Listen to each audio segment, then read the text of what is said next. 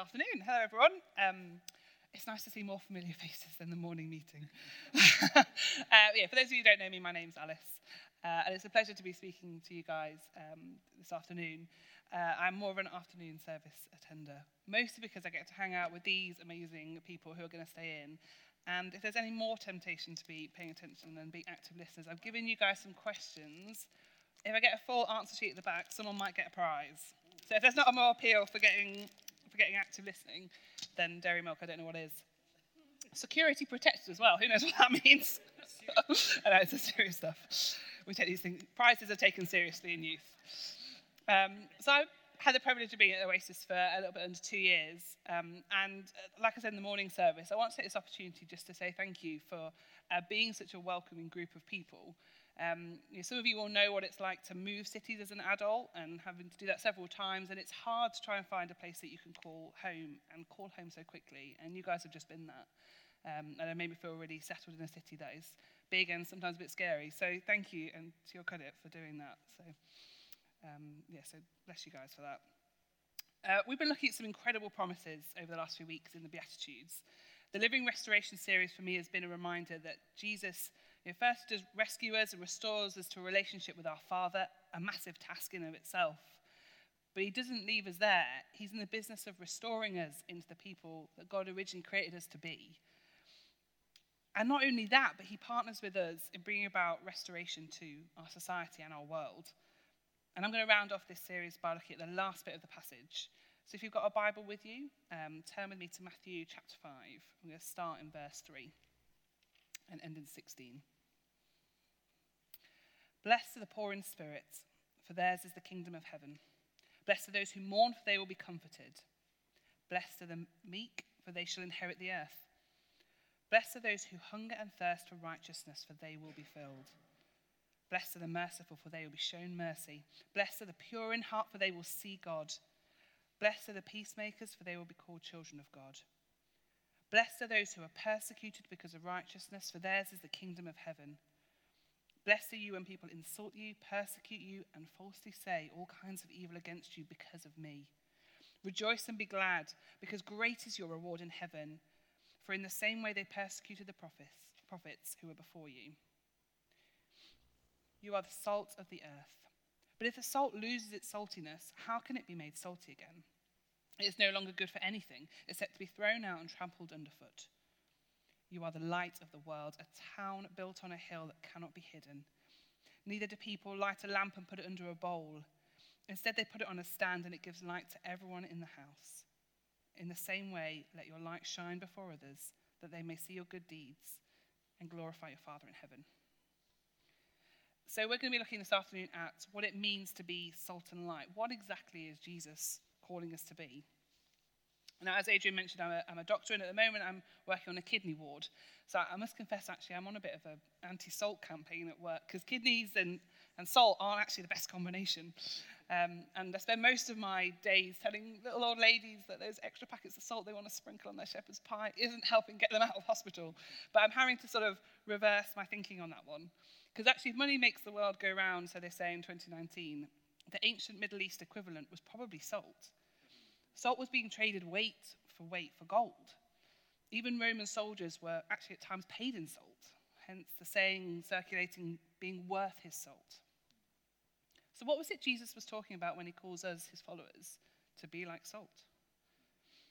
I always like to start with food. Why do we use it in cooking? Why do we use salt and why do we add it to our recipes? It adds flavour, it adds richness, and it adds life to the, the meals that we're cooking doesn't hide or mask flavors, it allows them to taste even richer. The message puts this verse like this You are here to be salt seasoning that brings out the God flavors of this earth. God made this world and he made it good. So when we pray, Your kingdom come on earth as it is in heaven, that's not a call to sit back on our laurels and, and wait for him to do something. No, we're the ones that are bringing out God's flavors. The point that God made it good. We look for, for God in people and in situations that we are surrounded by. That colleague at work, that friend at school that maybe everyone else avoids, am I bringing out the flavors God's placed in them? That difficult situation maybe in your family, Am I bringing the God seasoning, or am I just adding my own flavors and perspectives? It's always good to use examples, and I thought I'd go a bit rogue with this one. It went all right this morning, so we'll see how it goes with you guys. Um, some of you might recognize the logo that's up on the slide, and maybe having slight palpitations about where I'm going with that. But one of the first things that came to mind when I saw uh, the passage, when Mike asked me specifically to look at this passage and looking at salt, was the Christian dating app, Salt. Dating in 2019, I can tell you, is no walk in the park. And dating apps and websites have added their own complications and hurdles to overcome. But, yeah, this is going over your guys' heads, isn't it? No, it's fine. You've got this joy to come. Um, um, they've also brought about new opportunities for us to be salt. We have just as much responsibility to be salt in the online community as we do face to face. So are we just swiping right? Again, straight over your heads, great. Are we just swiping right and enjoying the feeling of a match? Or are we looking to see God's best in the person that we're interacting with? Click into this bit as well, guys. Because it's online in all capacities. There's a temptation with interaction online to treat people in a way that we wouldn't treat someone face to face to maybe pretend to be something that we're not, not letting our yes be yes and our no be no. But for those of you that aren't negotiating modern day relationships, are you adding salt seasoning to your presence on social media, say? Or in interactions via email or on the phone? Salt seasoning should be in every aspect of our lives. And you'll be glad to know this isn't a relationship talk, so I'm going to move swiftly on to a far more comfortable subject. Salt brings healing and cleaning but the process isn't always pain free. I've had some really great um, opportunities and privilege to work a, a, bit in the Middle East, and particularly in Israel. Um, and while I was there, I got to go to the Dead Sea, which is a massive, extremely salty body of water between Israel and Jordan. And it's pretty immense. You get to float and you know, read your book, lying on the sea. It's great. But what I hadn't quite factored in was that I, I, have, I can get quite bad eczema, and at the time was having a flare. And hadn't clocked on, got so excited about getting into the Dead Sea that I hadn't thought that actually the salt in the Dead Sea was going to hurt, and I felt like my body was on fire. Um, salt stings when it gets into the wounds, and when it finds those areas in your life that are particularly sensitive, it hurts. Adrian gave a great, albeit ch- challenging message last week about an early part in the Beatitudes that prepares us for the fact that the message of Jesus isn't always going to sit easy with people or even with ourselves. Truth can sting. But it goes on to bring healing and get rid of the lies that are doing damage. It restores. I would really encourage you to go back and listen to that um, message from last week if you didn't get to hear it. And the final aspect of salt that I particularly picked out was it being a reminder of his promises and his faithfulness. Back in the Old Testament, God used salt as a way of reminding his people of the promises and the covenant that he had made and given to them. In Leviticus chapter 2, I'm not normally in Leviticus, I must say, but it, this was an ex- exposing verse. Leviticus chapter 2, verse 13 Season all your grain offerings with salt. Do not leave the salt of the covenant of your God out of your grain offerings. He knows we're forgetful, He knows we're going to need reminders. Actually what communion is as well. It's a, it's, an, it's a way of God saying to us, I know you're going to need a reminder. Let me give you a physical example. That's what he used, was doing with salt to people back in the, the Israelites back in the Old Testament. But we can be that for each other in this community. Are we reminding each other of his promises? What's coming out of our mouths when we're interacting with us, each other? Is it just formalities and a bit of superficial chat, or is it actually, did you, hear? what did you think of the, the sermon last week? How did it encourage you? How did it challenge you? Colossians chapter 4 Let your speech always be with grace, seasoned with salt, that you may know how you ought to answer each other. Or the message puts it like this Be gracious in your speech. The goal is to bring out the best in others in a conversation, not put them down, not cut them out. Are we doing that as a body of believers here? Are we seasoning our speech with salt? Jesus then takes us on to a, another image a city on a hilltop that can't be hidden. Some of you know, will know, and particularly those that have lived with me, I have a bit of a love hate relationship with night shifts. Uh, there's some bits of them that are great fun, like the full English breakfast on a Monday morning when you've just done a stint of nights. When you guys are all going to work on a Monday morning, got the Monday morning feeling, and I know I'm going to have a big breakfast and get into bed. It's immense. But uh, there are also some other highs. And I worked in one hospital um, down south that had a, a corridor length of the whole hospital. And overnights, their lights would be on like a timer situation, so the corridor would be dark when no one was there. But when I had to strip myself down the corridor to some sort of dramatic emergency, the lights would come on. Oh, it was such a boost for the ego as I walked down the corridor, lights going on ahead of me. A little bit reminiscent of a horror film, but we'll move on from that. But the darkness in that place had not a chance when I walked down that corridor. The light was coming and the darkness couldn't stay. When you become a follower of Jesus, you carry him in you. You carry the resurrected, healing, restorative power of him in you. And the darkness can't stay. But that's not how it always feels. I know that. Particularly when you spend most of your time in what seems like dark places. Trust me, A&E, um, my sister works at the children's A&E, um, the children's A&E here in Birmingham. A&E on a Friday night, not a fun place. It's a very dark place. But, and sometimes you feel that even more so when you're the only Christian in that environment. But I was reminded recently that all of him is in each one of us. It's not like when you become a follower of, he sort of, of him, he sort of divides off a bit more of himself, puts that in you, and you've got a little bit of him. And then the more of you together, it sort of makes a bit more and you're a bit stronger. Actually, no, all of him is in you. When you walk into your office, your classroom, even your home, you take all of him and the power that comes with him in you. And God spinning out of you will transform the way you live. You're living with a completely different end game to those you're surrounded by. You're living with an end goal of heaven, not of earth. That's going to look a bit weird. I love the quote that Mike used uh, recently from Tom Wright. He's one of my all time heroes. When he was reflecting on the Beatitudes, he said, This is a summons to live in the present in the way that will make sense in God's promised future. It may seem upside down, but we are called to believe with great daring that it is, in fact, the right way up. We live in a way that makes sense in the light of eternity. We're playing the long game, and that's a powerful presence to bring to your circumstances and your environments. No longer are actions dictated by fear of what's to come. Will Brexit happen, won't it? Who's going to be our next prime minister? Will housing market crash? That's not what's that's not our end game anymore. That's not what preoccupies our thinking. And it's the same about ourselves. We're not preoccupied with ourselves anymore. I need to get myself on the property ladder. How am I going to get more likes on social media? How am I going to get this promotion? Again, when you're living with the end goal of heaven, those things aren't important. Our foundation is Him, our certainty that He works it together for good, and our legacy is Him glorified. And now, what causes us to live in a way that's just radically different to the way society dictates as normal. But before I go any further, I just want to pause for a minute.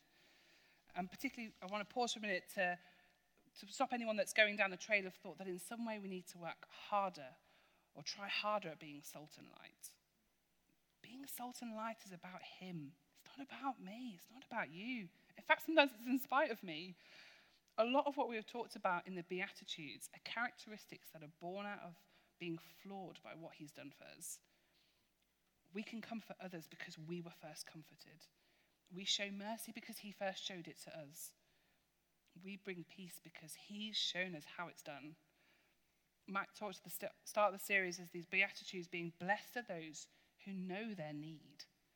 We've not got to be perfect. I once heard a story, and it broke my heart, of someone feeling that she couldn't become a Christian because she wasn't good enough.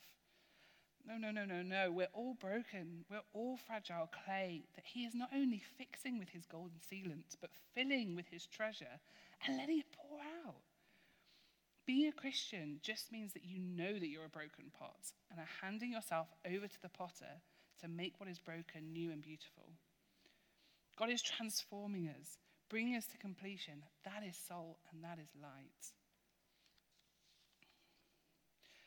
But Jesus goes on to say, but if the salt loses its saltiness, salt loses its saltiness when it becomes dilute. Salt particles don't suddenly stop being salt but the power and flavor that they carry stops being effective when it gets mixed in with other flavors that it wasn't meant to be. This can so easily happen to us, and I'm definitely guilty of this. Sometimes these distractions and dilutions might actually seem like good things when you see a calling God has put on someone else's life or a season of life that they're in that maybe you're not, and you want to chase after that. That could be a dilution. God has made you to be you. Extrovert, introvert, academic, practical. What has He put in you? And what about this hiding the light under a basket? We're tempted to hide our light from the world when we forget the difference Jesus has made in our lives, when we forget and take our eyes off of Him. I don't know if any of you have got what I call a Netflix evangelist in your life. The person who always seems to have an amazing series that you just have to watch. Tams is looking, grinning at me there. Um, something that you just have to watch and goes on and on about it until you cave and then watch all three series in one go. Why is it that we find a really good series or a fantastic restaurant or read a good book, we have to tell everyone about it? But yet it's a bit different with the gospel. I'm tired of hearing the sound of my own voice. So I want you to turn to the person next to you and tell them briefly about something that you love and you wish everyone in Birmingham knew about. And then if it's really good, I want you to come and tell me afterwards. so just spend a couple of minutes chatting to the person next to you.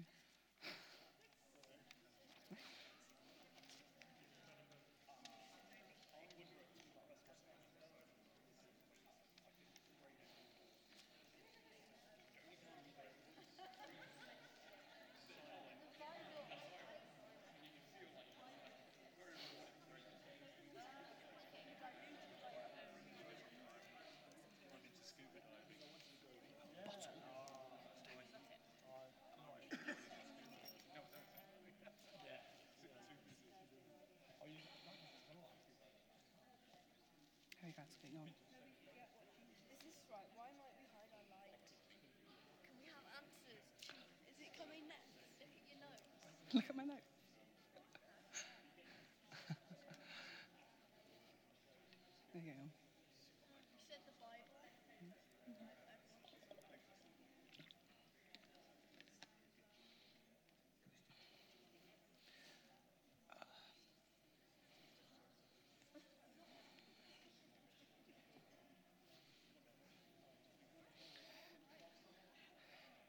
Okay, have we got some, some good ones? Who went for a Netflix series or a TV series? Didn't you? Yeah, okay, okay, fair enough. We're so quick to um, sh- want to share with other people the things that, um, that we've got hold of, and that's great and that's really good. But why is it the truth that can actually really transform someone's life? We're afraid of sharing. I don't need to convince you that the world's a dark place and, it's, it knows it. I was listening to a really interesting discussion recently between Russell Brand and Brene Brown. It was slightly surreal, but concluding that what our world needs was spirituality. The world has realized that human reason and niceness only takes us so far. As Johnny Meller encourages a few weeks ago, we hold a key, a truth that is so much deeper than spirituality but a living, moving, present Jesus who lifts us with promises that he is never going to leave us or forsake us. We sang about that today. That became a real anthem. That song, um, You're Never Going to Let Me Down, was a real anthem for me, particularly in my moving to Birmingham. When you feel a little bit like you're on your own in this new place, that was a real anthem for me. He, through him, we can hold on to a bright future where pain will pass and there'll be no more tears we can truly say, It is well with my soul, and live each day in the peace and security, knowing that it's going to be okay. Now, this comes with a balance of wisdom. Forcing anything down someone's throat is never going to end in a happy experience. But prayerfully asking God to open doors to share the difference God's made in your life is so important. And it comes from a place of loving them. It also comes from a place of God loving them. So that what flows out of Him flows through us. It's coming directly from His heart. So, how do I ensure that what is flowing out, out of me is flowing from Him? Well, you sound like who you spend time with. I love my mum dearly. She's fantastic. But something I had to endure growing up was everyone confusing me with her. Whenever I answered the phone, and actually still even to this day, people would think I was her. And before I get a word in the edgeways, I'd be hearing far more than I wanted to, and that things they wanted to share with her. I sound like her because I was blessed to spend 18 years of my life with her, learning from her, spending time with her. And just to reassure you, that's not because I've abandoned her now. We still chat quite a lot on the phone, and it's why people still confuse us. But the fact that they confuse me with her is evidence of the fact that I've spent time with her, that I've learned from her, that I've listened to her. It's actually why I sound more southern than actually I am I'm from originally. She used to say, apparently, I came home one day from school and said to her, I'm from Leicester originally. And I said to her, Mum, what's the difference between ain't and isn't it? But she quick, quick to correct me on that one. So, my suggestion would be that we sound like who we spend time with. So, how can we sound like more like Jesus? Spend time with him. It sounds simple, and to be honest, it can be. There are three things that I found particularly helpful in my own life, and they're things that you'll have heard before. First one, reading the Bible. And I'm not talking great long passages with a concordance and commentary sat next to you and hours in the morning. Just a verse a day. Are, we say that we look at our phones every 15 minutes. There are apps that can have the Bible verses on the front of your screen popping up as reminders. So rather than scrolling through Facebook, can we scroll through our Bible app? Hearing Jesus' words, it gets inside of you and then pours out. What about praying? Again, something that's easier said than done sometimes if you want to spend long periods of time in the morning interceding and praying. And some people have time for that, but some of us won't. And that's fine. Having a conversation with Jesus throughout the day is also really important. But it's, it's a discipline that one has to develop. It's something that we've actually seen with my grandmother recently. She became a, a Christian in her 40s. And we hadn't realized what a faithful prayer she was until recently. Um, her dementia's progressed quite quickly, and she's been in and out of hospital and found it quite distressing at times, uncertain of who she is or where she is. But something that we found is actually far more soothing than the doctors wanting to give her any tablets or anything like that is praying with her, pointing her back to Scripture, saying the Lord's Prayer over her. My mum sitting with her and praying with her, even just watching her praying on her own because she's blind and obviously can't, often can't see what's around her, just settles her down and reorientates her. As she's speaking out those truths of when I walk through the valley of the shadow of death, she can't remember her name, but she knows that's true. She's developed that habit of praying. And then finally, spending time with other believers. And this for me is such a joy of being part of Oasis. Being plugged into a home group that will do life with you and pray for you and support you and come and listen to both services when you're preaching. it makes such a difference in terms of having that encouragement, those people around you that speak truth over your lives, life that will build you up when you're feeling low, or celebrate with you when something great has happened. I've also started meeting with two of the women in Oasis regularly uh, around our shifts that we can keep each other accountable, share life with each other, and speak truth and promise into each other's lives. These things are so important. Spending time with these people who are also spending time with Jesus, you can't help but become like him. But what about when I don't feel like I can be salt and light? When I was uh, thinking about this and just mulling this over, I was reminded of um, the Screwtape Letters. Who here's read the Screwtape Letters? C.S. Lewis. Oh, just some comedy genius. C.S. Lewis, I'm making a beeline for him in heaven.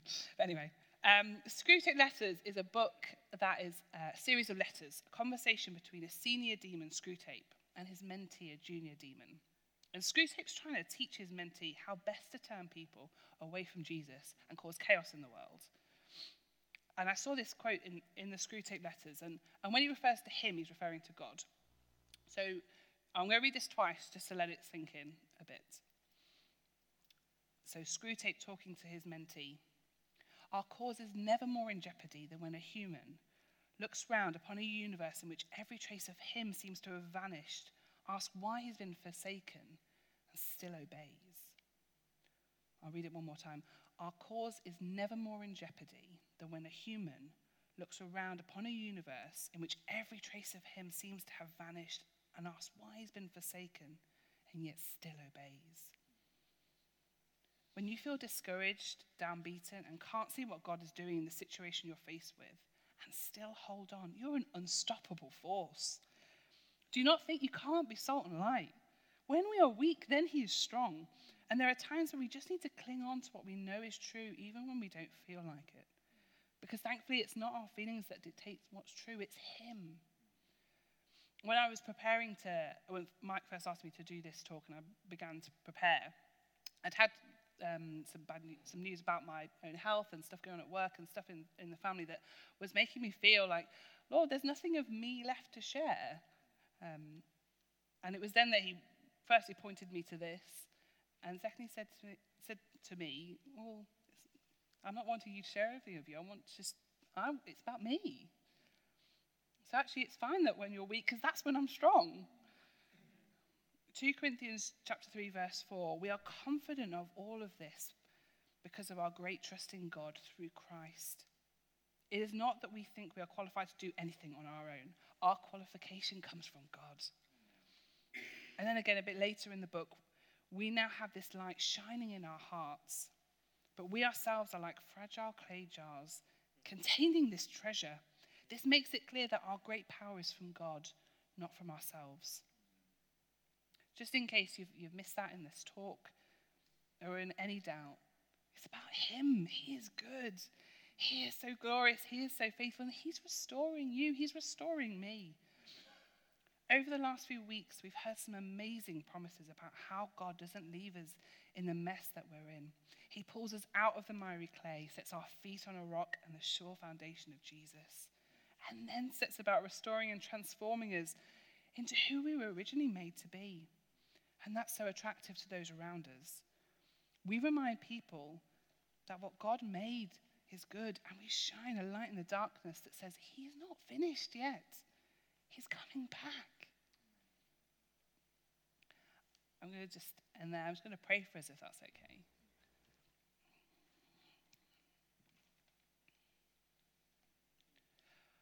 Father, we praise you for the, the truth that you've given us, for the promises you've spoken over us, and the fact that you are true to your word. For all that, that has been shared in the weeks gone past, for the, for the promises that seem so countercultural, that seem so different to the way that society tells us it's true. Father, we, we fix our eyes on you and we remind ourselves again that you are what's true. It's you that we hold on to. When the world seems dark, just raise our eyes to look at you, to see that you are true, that you are light, and that you are restoring us. Father, we partner with you again. Let us be salt. Let us be light. Let us be your hands and our feet in our various circumstances, in our families, in our homes, in our workplaces, wherever it is that we find ourselves tomorrow. Let us be your salt and light. Let us be your hands and your feet. We praise you, Father. Amen.